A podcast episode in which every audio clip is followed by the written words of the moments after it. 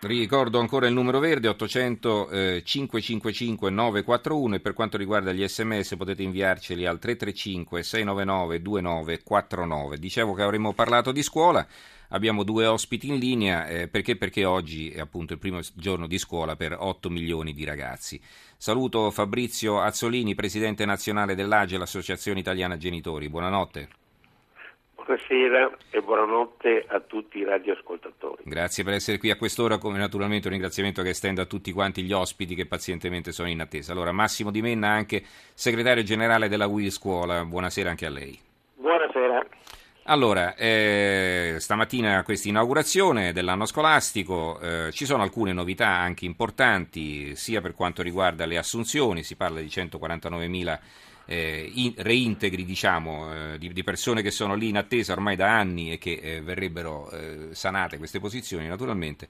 E poi ci sono anche altre novità, si parla di un sms per denunciare il bullismo e lo spaccio, insomma.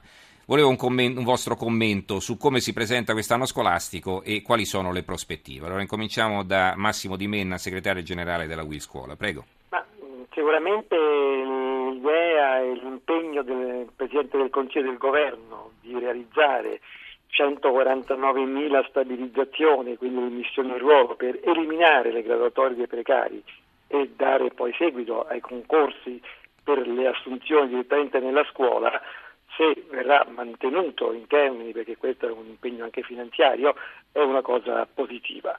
Eh, la criticità che invece a nostro parere rimane anche nelle prospettive il governo sta dando è le basse retribuzioni di tutto il personale perché abbiamo praticamente il blocco delle nostre retribuzioni eh, sia per il blocco del contratto sia per il blocco degli aumenti per anzianità previsti e gli aumenti per il cosiddetto merito che la proposta del governo intende realizzare ci saranno solo nel 2019. Quindi mm-hmm. su questo verifichiamo che le basse retribuzioni degli insegnanti, che è una caratteristica tutta italiana, non trova alcuna risposta. E un po' quello che dice anche Giorgio Israel nell'articolo di fondo del Messaggero di domani, scrive lo scetticismo deriva dalla scarsa fiducia che si possa affrontare una spesa simile, si riferisce all'immissione in ruolo dei precari, e così come non appare convincente che si realizzerà in tempi brevi l'agognato piano edilizio, che quello è un altro problema, no? eh, la ristrutturazione complessiva del nostro sistema edilizio scolastico. Tempo, eh, certo. Ecco, e poi eh, c'è questa riforma della maturità annunciata dal ministro Giannini in un paio di interviste oggi. Ma io mh, mm, subito su questo due cose. Uno, è, a mio parere, non va fatta un'ulteriore riforma in corso di anno scolastico, nel senso che gli insegnanti, la scuola, gli stessi studenti devono sapere per l'intero anno scolastico, che appunto inizia oggi, che si concluderà con gli esami senza che in corso anno ci siano dei cambiamenti.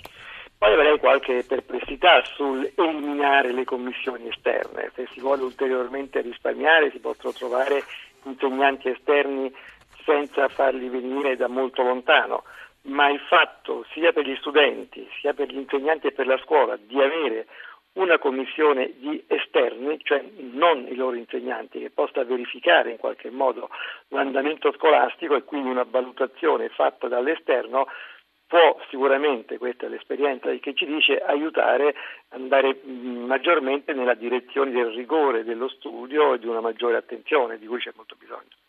Allora, Fabrizio Azzolini, presidente nazionale dell'Associazione Italiana Genitori, eh, come si presenta per i genitori eh, questo inizio di anno scolastico? Si torna sempre a parlare del caro libri, per esempio?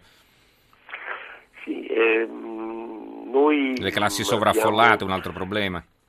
Come? Le classi sovraffollate, dico, un altro problema. Sì, abbiamo, noi direi che abbiamo, pre, abbiamo accolto con eh, la necessaria prudenza eh, ciò che il Presidente del Consiglio e il Ministro stesso hanno eh, emanato il giorno 3 qua di settembre eh, con la buona scuola. Certamente, eh, certamente, se non ci si mette mai mano eh, non si arriva poi alla fine, cioè dobbiamo sempre dire una cosa, ci lamentiamo che venga fatta in corso di anno scolastico, ehm, venga presentata la riforma eh, non vorremmo mai che avvenisse in corso d'anno. Allora diciamo questo, mettiamoci le mani, mettiamoci le mani, noi come associazione siamo eh, disponibili e eh, a giorni eh, con una conferenza stampa lanceremo anche eh, la nostra, la nostra, il nostro metodo di indagine attraverso le nostre 240 associazioni in maniera tale da fare anche noi la nostra parte.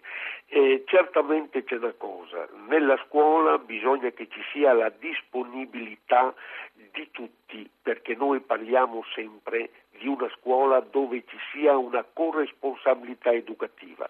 Non è il discorso solamente dei genitori, ma è il discorso degli insegnanti, è il discorso di tutta la società che ruota attorno alla mm-hmm. formazione di un ragazzo. Per quanto riguarda i caro libri, è un salasso, e io mm, in, questi giorni eh, ho sentito parecchi nostri associati e anche non associati che ci telefonavano eh, eh, veramente, veramente eh, ehm, direi eh, con delle problematicità enormi. Sì. Eh, abbiamo anche azzardato noi come associazione di, eh, di un prestito d'onore. Ci stiamo avvicinando al giornale radio. Eh, ecco, volevo, sì. Un prestito d'onore dove ad un certo punto annualmente si possa, si possa ripetere per, per, per, nuclei familiari che non superino i 12.000 euro di ISE perché eh,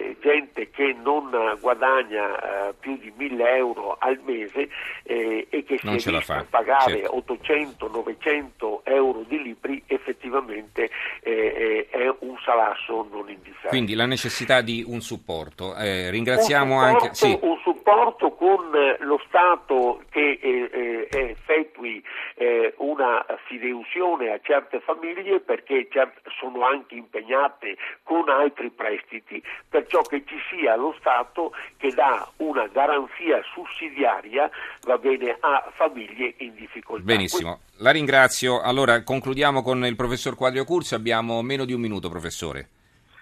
Ma due considerazioni. Eh, dal punto di vista istituzionale eh, la tematica dell'edilizia scolastica dovrebbe essere affrontata come in altri paesi europei che hanno degli standard di edilizia scolastica e che mettono assieme un numero adeguato di scuole a cui applicano dei progetti di ristrutturazione cofinanziati pubblico-privato ma standardizzati, non caso per caso.